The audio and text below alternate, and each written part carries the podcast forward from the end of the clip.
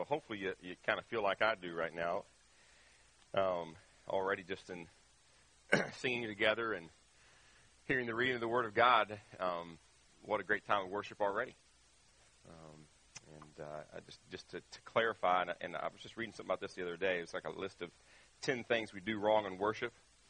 And we sometimes call some things worship, and we don't call other things worship. And usually we call the things worship that mean the most to us, right?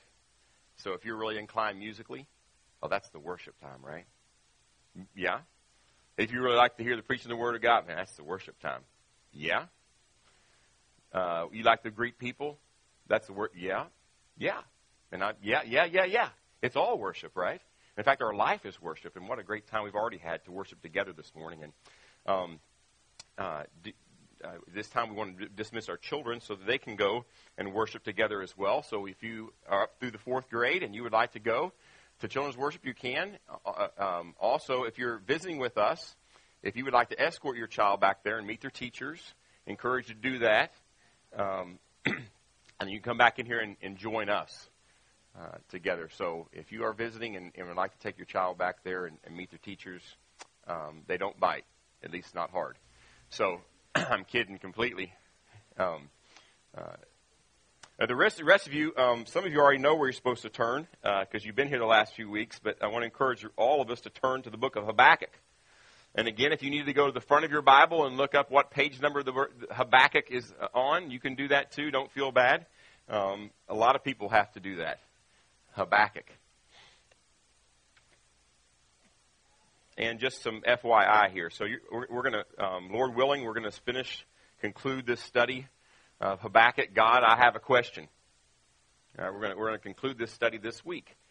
And you're thinking, okay, what's next? Well, Jared's preaching next week.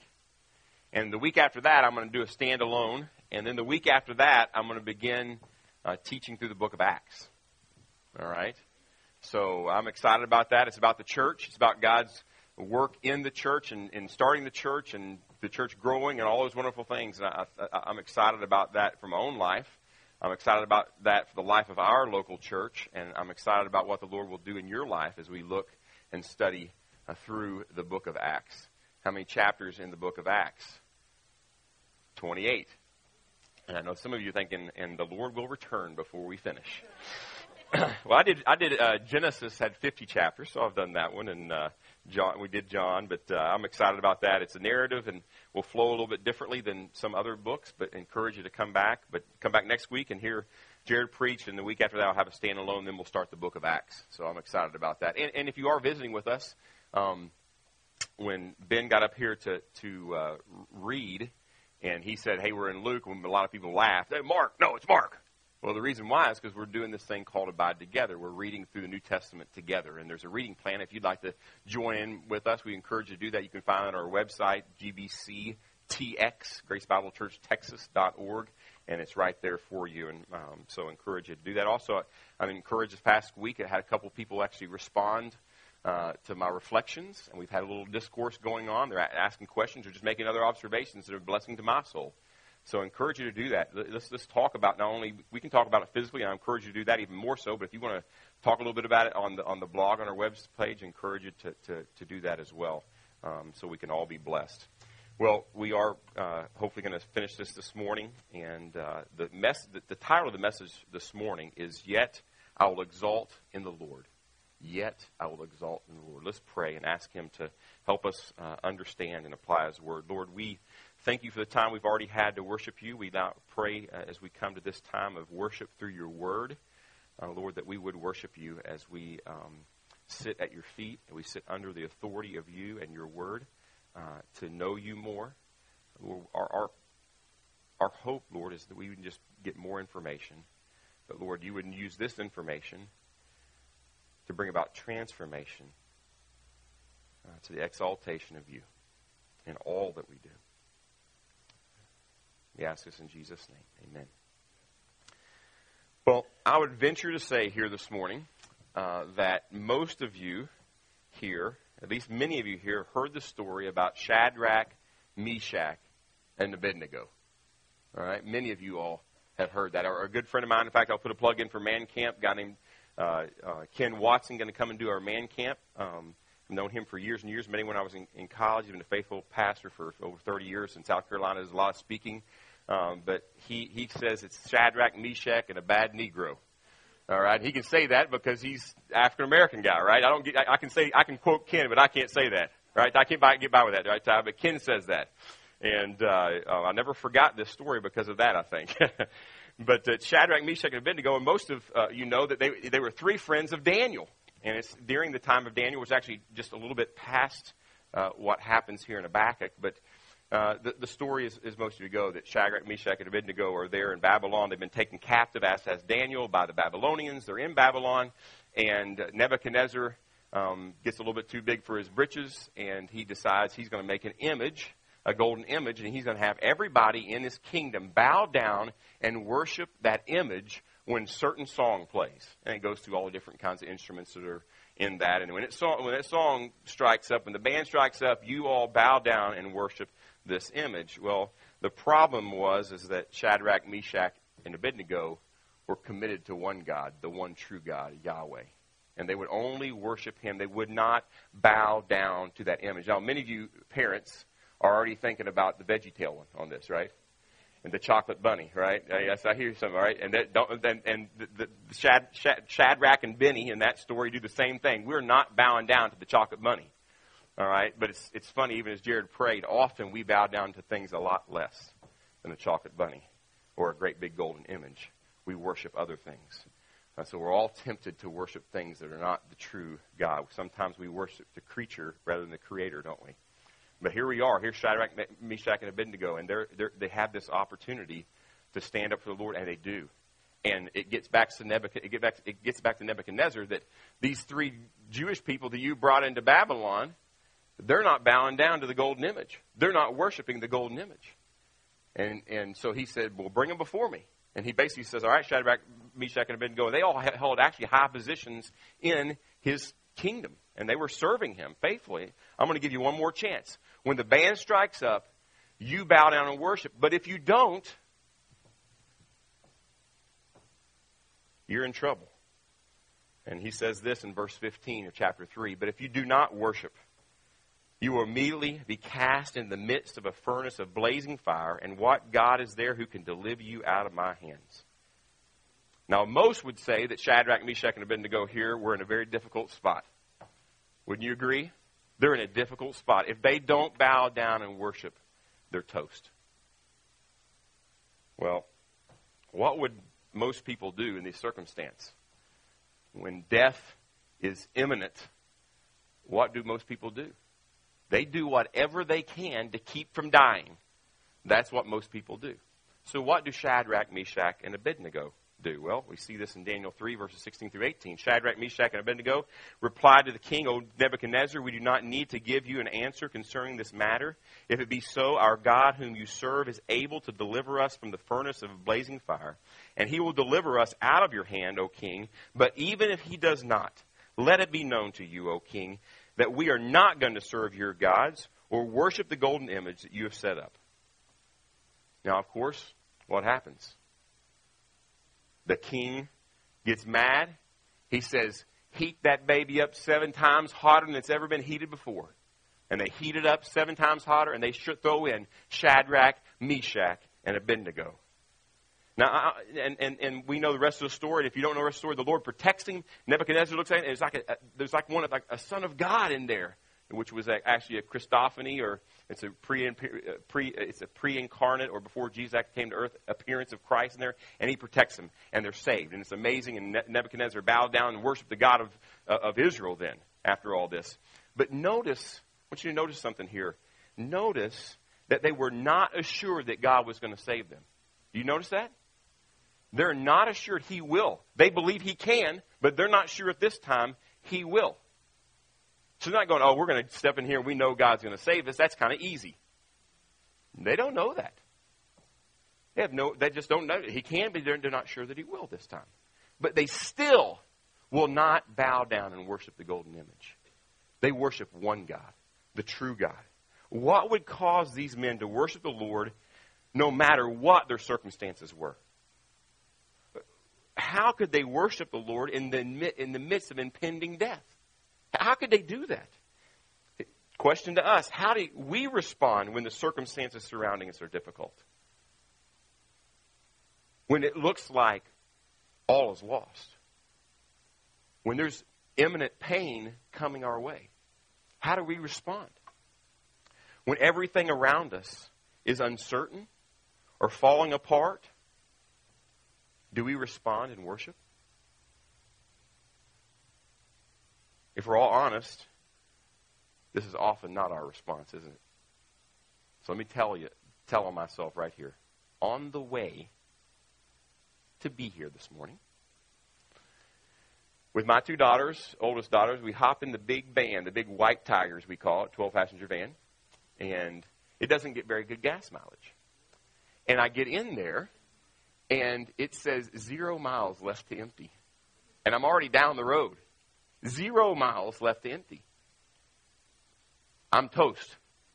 So I'm like, all right, I'm going to call Joshua. Joshua, you keep your phone on you, because if I don't make it, I'm going to call you to come back and get us. This is my oldest son. And he's like, well, where are you, Dad? Well, are you close to Valero yet? Well, I'm getting closer. I'm trying to get there, you know.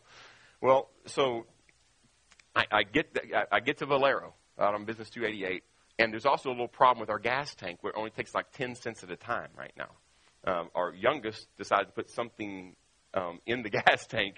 We found out this week, he confessed, some kind of flowers or something, and it's clogged up the gas tank, so it only takes up like 10 cents. He was christening the van, I guess. I don't know.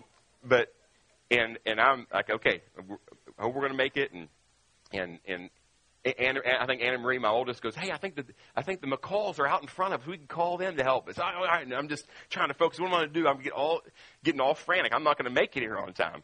And then Tim, you're going to have to preach this morning, all right? And then you'll be frantic, right? So I get there, and I finally put $5 in just enough for us to get here. That's probably about enough in a 12-passenger van to get here.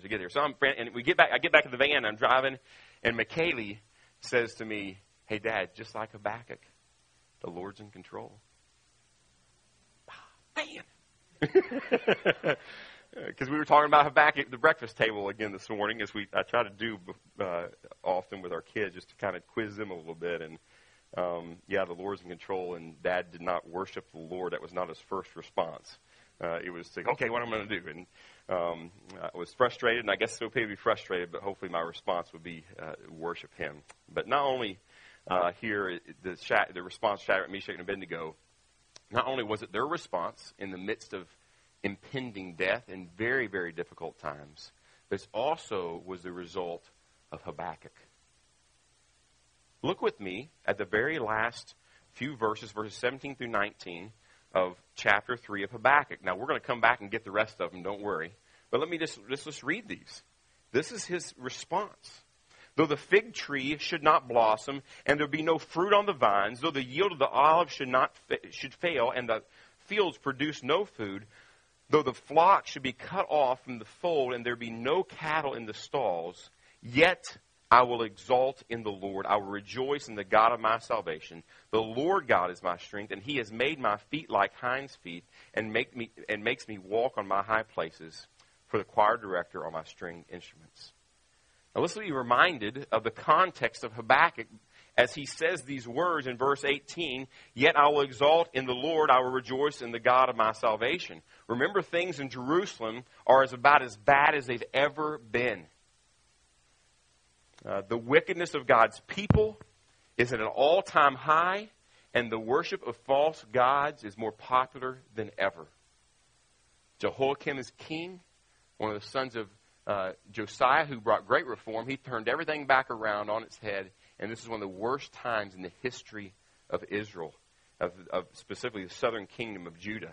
And in Habakkuk 1, the first four verses, Habakkuk is lamenting over this fact. God, look how bad it is. Everybody's turned their back on you. They're worshiping everything but you. They're doing all these lewd things in the streets. It's terrible. Why don't you do something, God? Why do you allow evil to persist?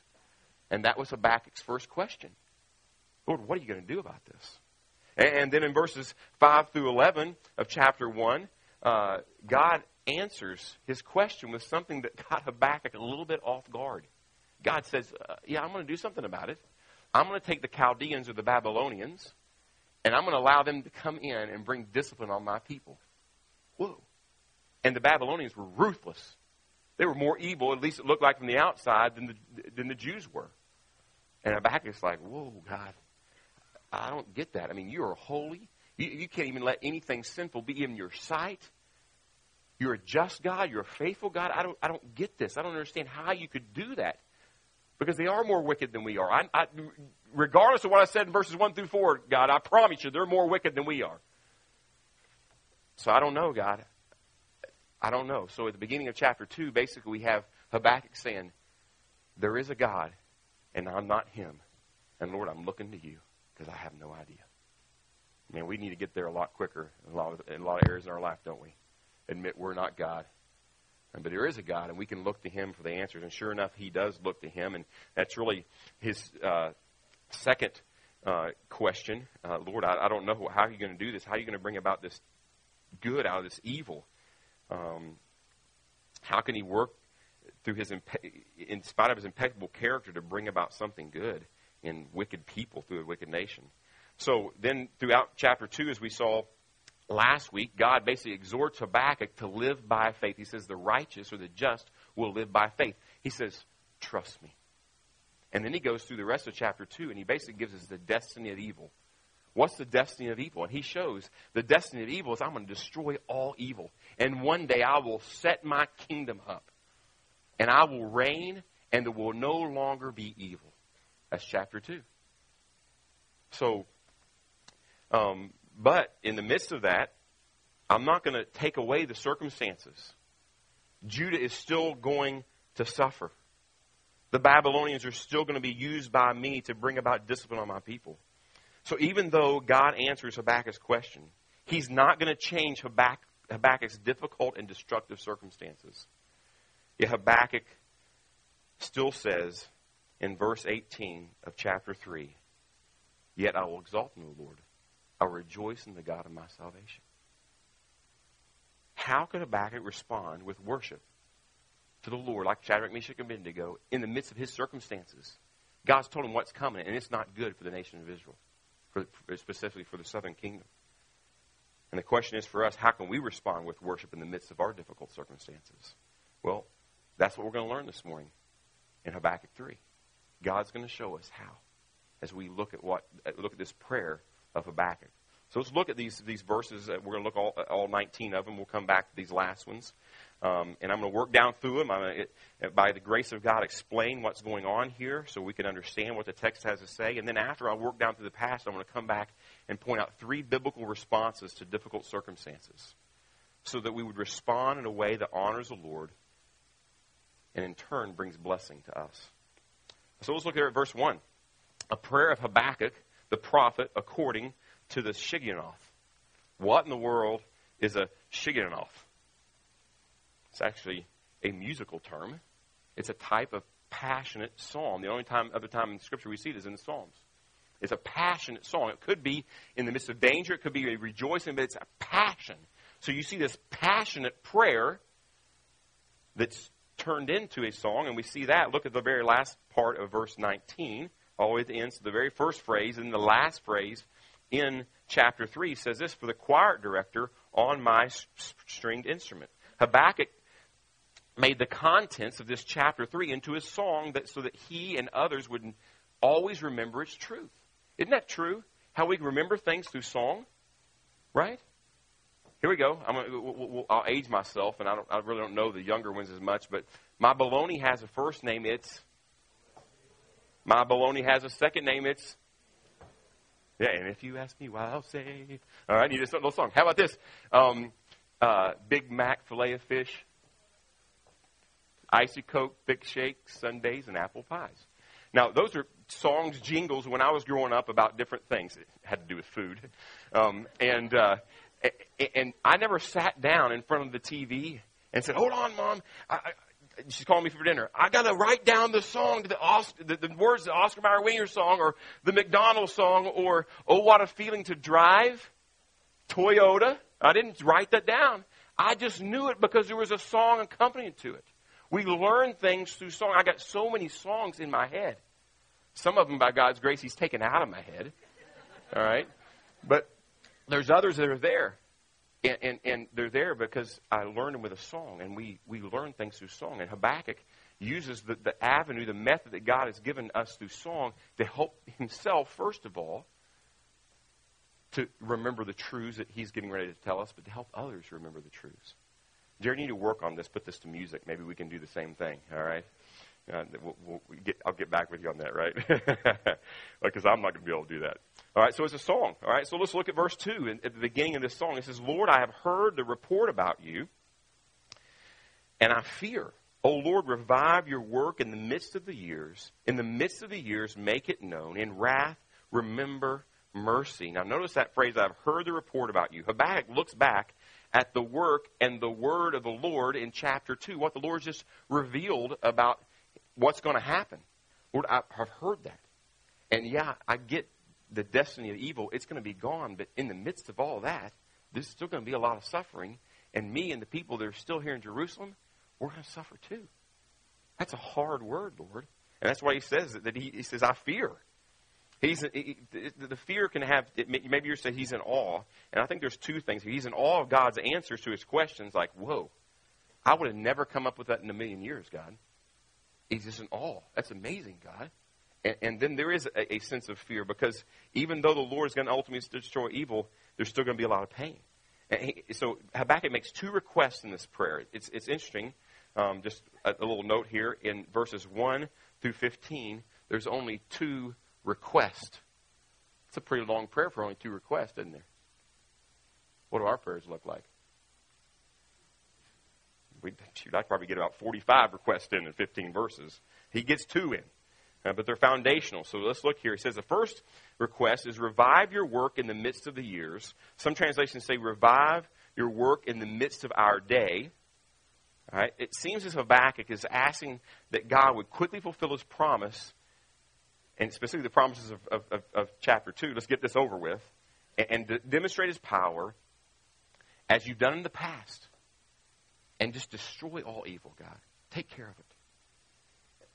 And his second request is, look there at the very end of that last phrase. In your wrath, remember mercy. Lord, as your justice is poured out on your rebellious people, including me, please be merciful.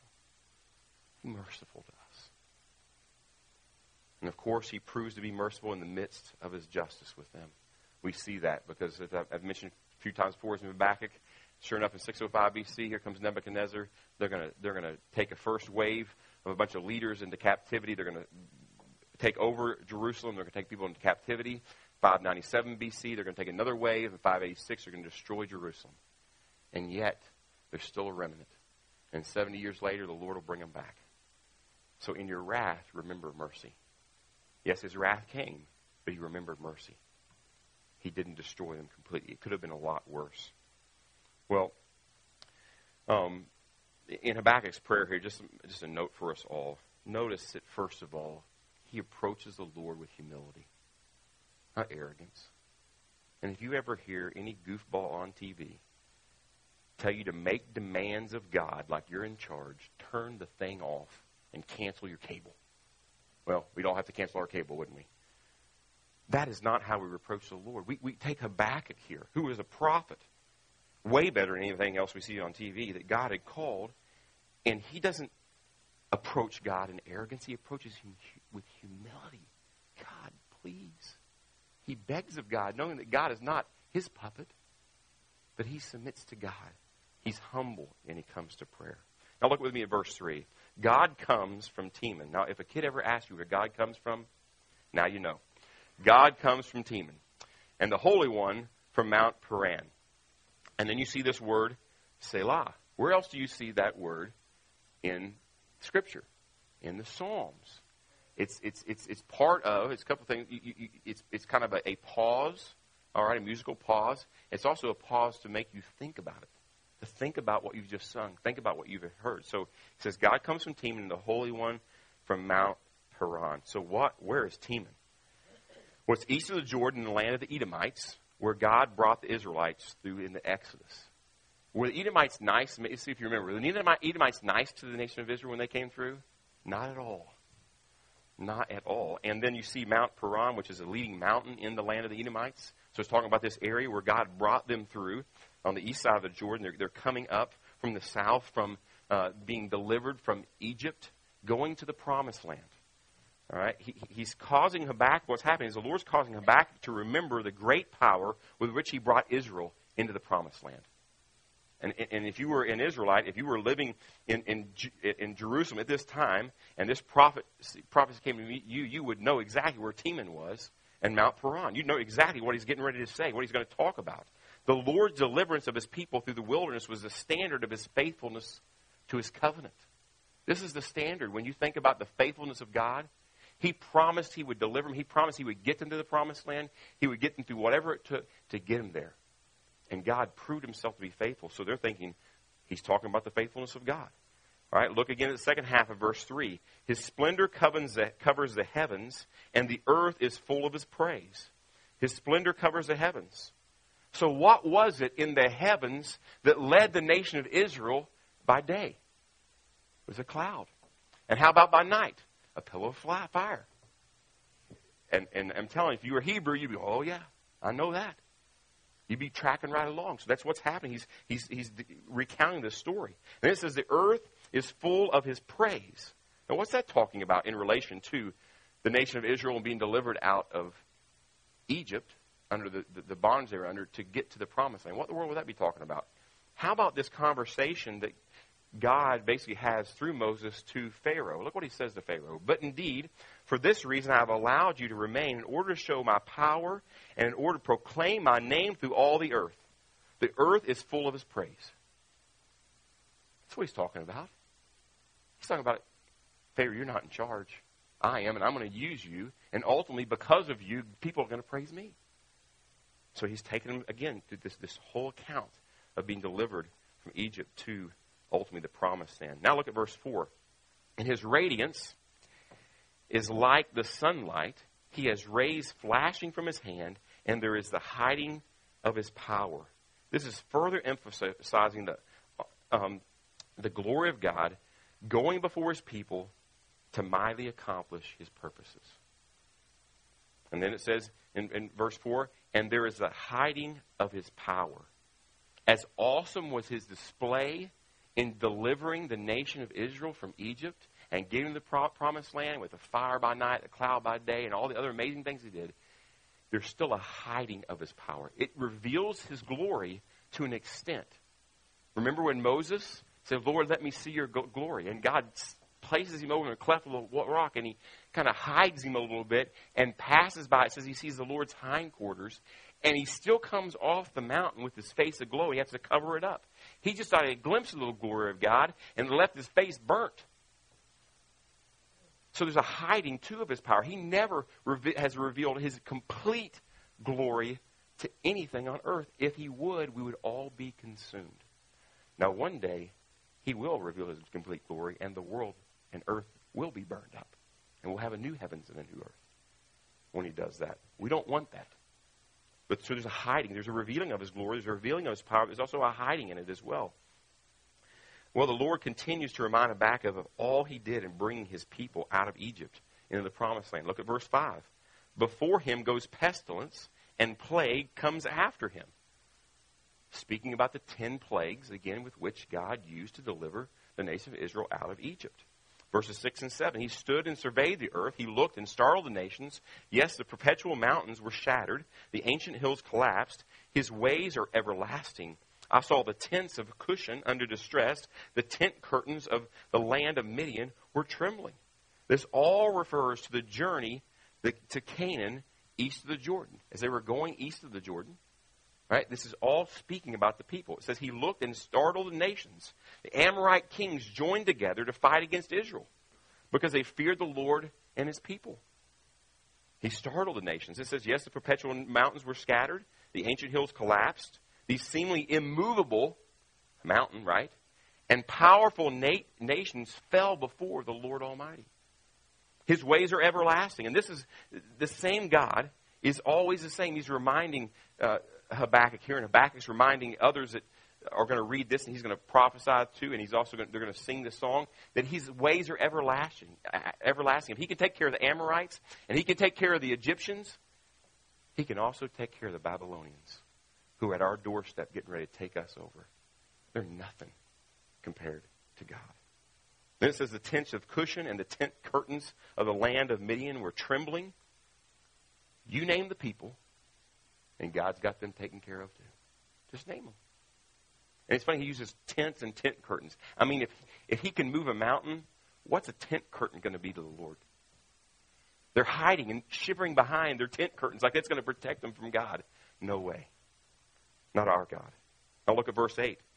Did the Lord rage against the rivers, or was your anger against the rivers, or was your wrath against the sea that you rode on your horses, on your chariots of salvation? Habakkuk rhetorically asks if God's angry with nature.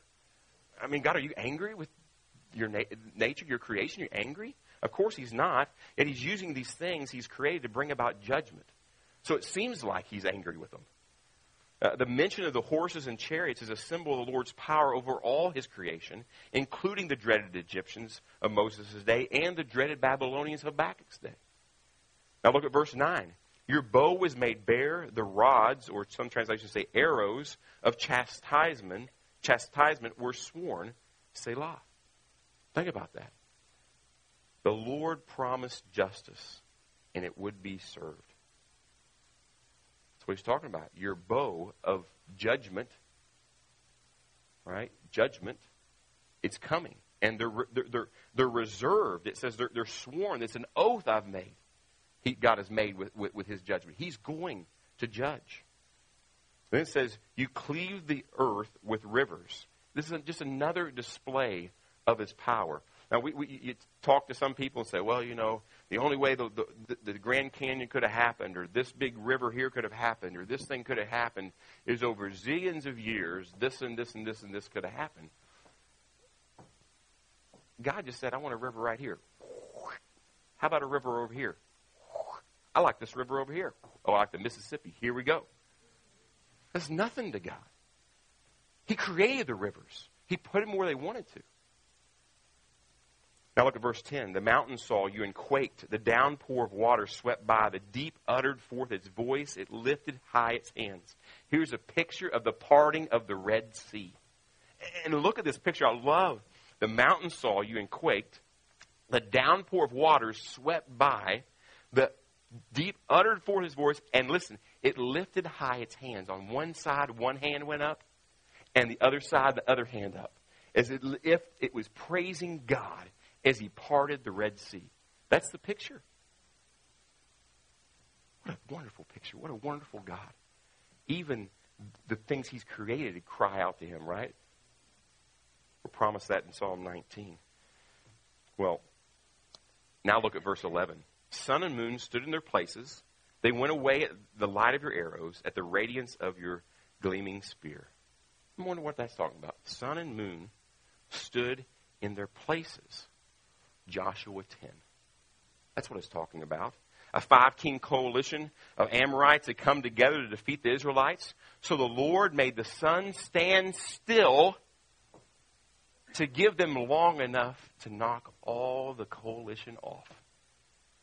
And you go read in chapter 10, that's exactly what happens. He makes the sun stand still and the moon stopped. Wow. To deliver his people. Then it says that they went away at the light of your arrows, at the radiance of your gleaming spear. This is a perfect picture of something else God did in Joshua chapter 10 as well. It's part of his deliverance from this 5-king coalition of Amorites. Look, I'll give you the verse here, Joshua 10:11. As they fled before Israel, while they were at the descent of Beth Horon, the Lord threw large stones from heaven on them as far as Azekah, and they died. There was more who died from the hailstones than those whom the sons of Israel killed with the sword. Now go back and look at Habakkuk. They went away at the light of your arrows, at the radiance of your glimmering spear. It's Joshua 10. He's delivering his people. Now look at verse 12 in Habakkuk 3. In indignation, you marched through the earth. In anger, you trampled the nations. Anybody know how many battles that Joshua fought? You may know, 31. You know how many battles Joshua won? 31. Temporarily set back by Ai, but he ended up winning that battle too, or God did through him. And it says here, in indignation you marched through the earth, in anger you trampled the nations. No one could stand before the Lord as he delivered his people. 31 for 31. And if it had been 32, it had been 32 for 32. I look at verse 13. He went forth for the salvation of your people, for the salvation of your anointed. The reason God did all these things is because these were his people. So you went forth for your people. It was his people. That's the reason he did these things. God's wrath was against the enemy of his people and his purposes. That's what came down. These enemies hated him. They hated God's purpose, hated his people. So God brought about his just wrath upon them. Now look at the second half of verse 13. You struck the head of the house of the evil to lay him open from thigh to neck. Selah. Think about that. To lay him open from thigh to neck. As my buddy Tom Nelson would say, that's a whooping. And he's speaking about Pharaoh. He whooped him bad. So much so that the nation of Egypt would never, ever be a threat again. They've never been a threat since then. Is Egypt a big world power today? Nope. Got a lot of cool things to go visit, but they're not a world power. God laid Pharaoh, the leader of that nation, open from thigh to neck. They've never gotten over it. Now look at verse 14. You pierced with his own powers the head of his throngs. They stormed in to scatter us. Pharaoh thought that he had the Israelites right where he wanted. They come, finally he goes, okay, so they fooled me. They want to go worship. Oh, yeah, they're escaping. Let's go get them. So he goes and gets them. And sure enough, the Red Sea's on one side. They're on the other side. He's going, we got them right where we want them. And God opens up the Red Sea. And the people rush in. And it says here that they stormed in to scatter us. He's speaking about, here Habakkuk said, the Egyptians stormed in to scatter us. And then look here, it says at the end of verse 14, at the attitude in which they stormed in. Their exaltation was like those who devour the oppressed in secret. You can just see them. Yeah, we got them now. I mean, they're just so excited. They're already celebrating the victory. And then notice this phrase, who devour the oppressed in secret. It's as if they will never, ever be called to account for their deeds.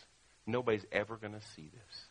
Nobody will ever call us to account by wiping out the nation of Israel. And that was Pharaoh's intent, was to exterminate the Jews. Now, again, my friend Tom Nelson, who's pastor at Denton Bible Church, tells this old tale that the Jews still tell. What do you get when you attempt to exterminate the Jews?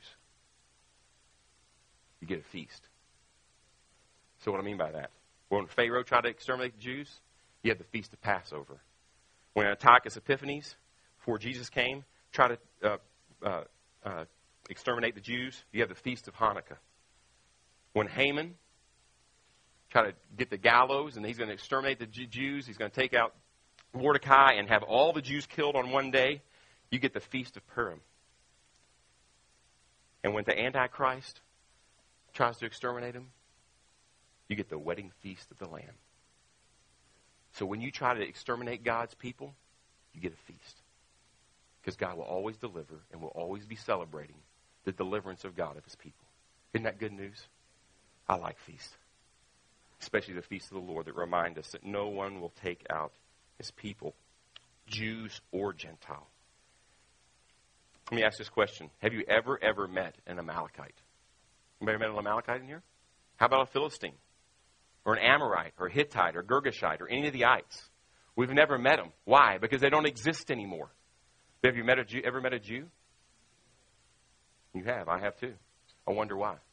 Because God made a promise. And regardless what your end times theology is, there is a place there for the nation of Israel. Regardless of what it is. It's in everybody's end time theology. Because it's in Romans. You have to deal with it. God is going to do a great thing with the nation of Israel. Now, there's disagreement exactly what he's going to do with them, but there's going to be a revival in the nation of Israel, and many of the people in the nation of Israel, Jews, are going to bow down and worship Jesus as Messiah. Period. Because God made a promise. And God always keeps his promises. God never fails his people because he's faithful. Now look at verse 15. You trampled on the sea with your horses on the surge of many waters. Instead of the Israelites being devoured, God used their own weapon against them as they stormed him after the Israelites, only to be drowned themselves. Now look at verse 16. I heard and my inward parts trembled. At the sound my lips quivered. Decay entered my bones, and in my place I trembled. He's speaking. He said, I heard this vision. I heard this word from God. I mean, this God brought this all to my remembrance as I thought about this. And as I sang this back to the Lord, I trembled. I trembled. Look at verse 16. The rest of verse 16. Because I must wait quietly for the day of distress, for the people to arise who will invade us. Now, other translations say this, that I might rest in the day of trouble. When he cometh up unto the people, he will invade them with his troops. So what in the world? This is really the only place in Habakkuk. It's like, man, in the Hebrew, trying to figure out what is this saying. Because there's some terminology that's different. There's some sayings that are different here, and it's just a difficult thing. But the context helps us understand.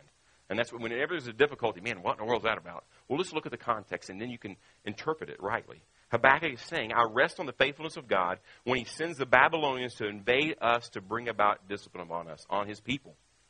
Habakkuk feared because he knew the Lord was just and would keep his word, and they were going to lose the land, at least temporarily. That's why he trembled. He trembled at the fact that God was going to do just what he said. He wasn't going to change. Listen, he was not going to change Habakkuk's circumstances. And Habakkuk knew that. But he's going to rest on the faithfulness. I must wait quietly. I rest in the day of trouble. I'm not shaken in my boots. In that sense, oh my goodness, what's going to happen? I'm fearful, but I'm not worried about what's going to happen because God has said what he's going to do. He knew the Lord would not totally forsake his people because he was faithful. Now look at verse 17. Though the fig tree should not blossom, and there be no fruit on the vines, though the yield of the olive should fall, and the fields produce no food, though the flock should be cut off from the fold, and there be no cattle in the stalls. Habakkuk says, if everything is destroyed, if everything is gone, and it was. When the Babylonians took a land, they destroyed it totally. There was no walls, there was no temple, and the surrounding lands, they ruined so they couldn't even put crops on. So he said, if all that, look at his response now in verse 18. Yet I will exalt in the Lord, I will rejoice in the God of my salvation. Now I want you, he's talking, he uses the word Lord, Yahweh, the covenant-keeping God. I will exalt in him. I will rejoice in the Lord of my salvation. Now look at back to verse 13. You went forth for the salvation of your people. He went forth for the salvation of those people. He's about my salvation too. That's what he's saying. I'm going to rejoice in the God of my salvation. Now, notice it says, I will. He's speaking about the future. When this occurs, Habakkuk says, when your judgments on your people come at the hand of Babylonians, I will exalt in the Lord and rejoice in him. When that comes, that's going to be my attitude. I'm choosing now to exalt in God then. And it's coming a lot sooner than they think. Why? Because he knows that the Lord will be faithful to his promises and deliver his people, just like he did before Pharaoh and all others. Now notice verse 19. The Lord God is my strength. Notice that present tense. He's his strength now, even before it happens. Because if he's not our strength before it happens, we know it's coming, we'll fall apart anyway. If we know it's coming. And he's saying, right now, he's my strength. I will exalt in him. One day I will. But right now, he's my strength. And if he's not your strength now, you won't exalt in him then. Habakkuk says, he's my strength now. Now, in the rest of verse 19, he says, he has made my feet like hinds' feet and makes me walk on my high places. Now, this is a type of gazelle that goes to flee predators to way up in the tops of the mountains, and there's just these little rock, these little places, little paths, places where your feet would not be able to fit. And he makes his feet like these hinds. He's talking about to be able to get up and not fall and be sturdy in the in places where you shouldn't be sturdy. Where it looks like this, all's falling apart. Those little hinds, those little gazelles can get up there and they can stand on nothing and just be solid and firm. And here Habakkuk is saying, and he makes me like that in the midst of all my troubles and circumstances. He makes me firm. I will not be moved. How in the world could Habakkuk respond with worship to the Lord in the midst of these circumstances? How?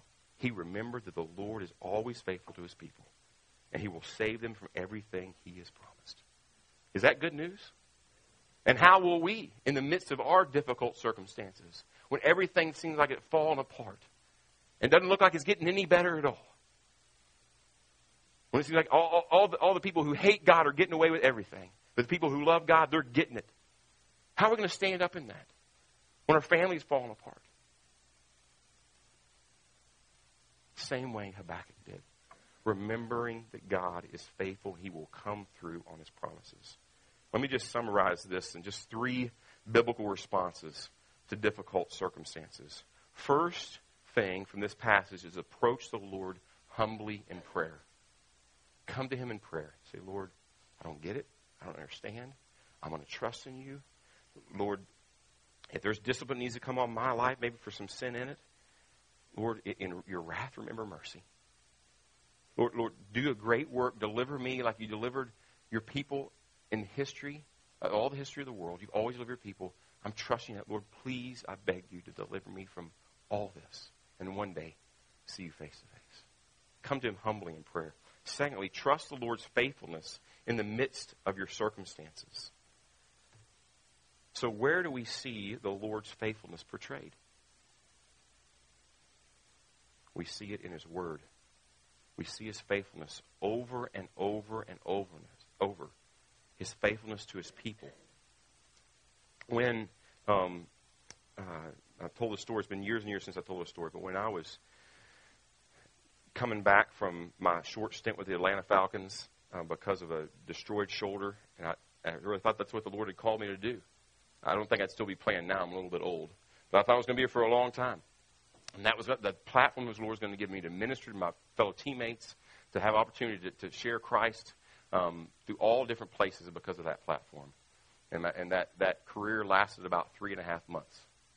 I came home, and I just didn't know, Lord, what are you going to do? What are you going to do? And I called a friend of mine named Bob Warren, who just passed away, one of my greatest mentors in my life this past fall, and called him up and said, Bob, he played 10 years in the NBA.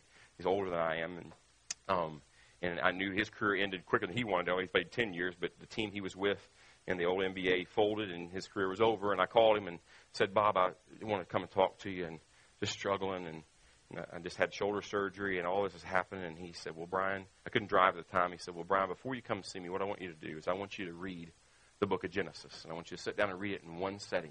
And when you're done with that, I want you to read the book of Exodus in one setting. He said, what else do you have to do? I said, nothing. I go to rehab, and that's it. So you got plenty of time. And then you go to Exodus, go to Leviticus, and then all 66 books. And he says, I want you to do this. Don't look for some specific, little intricate little details and all that. I want you to look for this. I want you to look for the faithfulness of God to his people. From Genesis to Revelation. And about 2.5 months later, I'm a slow reader, I guess. All right? I was done with the whole Bible. A lot of people, 2.5 months. Man, I can't even do it in a year. I didn't have anything else to do. All right? So I read it, and it was like God's word just washed over me and reminded me he has been faithful to his people. He will be faithful to me, whatever he's got. And now here I stand at 46 years old, and God has been faithful to me every step of the way. And he will be faithful to me all the rest of my life into all eternity. And I'm glad I did that. And the only way you're going to be reminded of that is you've got to get in the word. When you can't see his hand, trust his heart. And you find God's heart by knowing him more. Well, listen to the third one, is exalt in the Lord and rejoice in the God of your salvation. Exalt in the Lord and rejoice in the God of your salvation. Remember that he is the God of your salvation. Don't forget that. He's promised to save you. He's promised to save you in many different ways. And this ultimately points, all of Habakkuk ultimately points to the salvation we have in Jesus. On the road to Emmaus, after Jesus has risen again, there's some guys kind of talking about the events. And all of a sudden, Jesus shows up and he's talking with them. And they are not clued in. And it's Jesus. And he's walking with them. And it says in Luke 24:27, it says, beginning with Moses and with all the prophets, he explained to them the things concerning himself in all the scriptures. Did you hear that? Beginning in Moses, the Pentateuch, first 5 books of the Bible, and then all the prophets, which include the rest of, sometimes referred to all the rest of the books of the Old Testament. He all of that, and it said how it all referred to him. Because Habakkuk is ultimately about Jesus. It's about his salvation through Jesus. Salvation from the penalty of sin, which we all deserve. Because we have all sinned and fall short of the glory of God. And the wages of sin is death. We all deserve that. So it's about the salvation of Jesus from the penalty of sin, from the just wrath of God on our sin. It's also about the salvation that comes from Jesus, from the power of sin that we all deal with every day as we battle sin in our life and around us, our own and others. It's also about the salvation of Jesus, who one day will save us from the very presence of sin. Because it's all about the salvation of Jesus. The Lord God, he is the God of our salvation. And when we're in the midst of difficulty and things we just can't understand, lots of pain, God would call us to exalt in the Lord and rejoice in the God of our salvation. I'm reminded, and was reminded as I talked about before, I got a lot of songs in my head, and this is a song that was worth remembering. Many of you probably never heard of it. It will date you if you do. I'm not going to ask you to raise your hand if you've ever heard of it. But it's an old Imperial song called Praise the Lord. When you're up against a struggle that shatters all your dreams and your hopes have been cruelly crushed by Satan's manifested schemes. When you feel the urge within you to submit to earthly fears, don't let the faith you're standing in seem to disappear. Praise the Lord. He can work through those who praise him. Praise the Lord, for our God inhabits praise. Praise the Lord, for the chains that seem to bind you serve only to remind you. They drop powerless behind you when you praise him. Let's exalt in the Lord today and rejoice in the God of our salvation. He is worthy. Let's pray. Lord, thank you so much for your word. Thank you for this little book of Habakkuk, Lord, that speaks so clearly to us where we are today. And Lord, I pray for all of us here. First of all, for those who have never trusted in the Lord Jesus Christ for salvation from the penalty of their sin, that they would turn from their sin, turn from trusting themselves to try to make themselves right with you, and turn and trust in Jesus who has died in their place.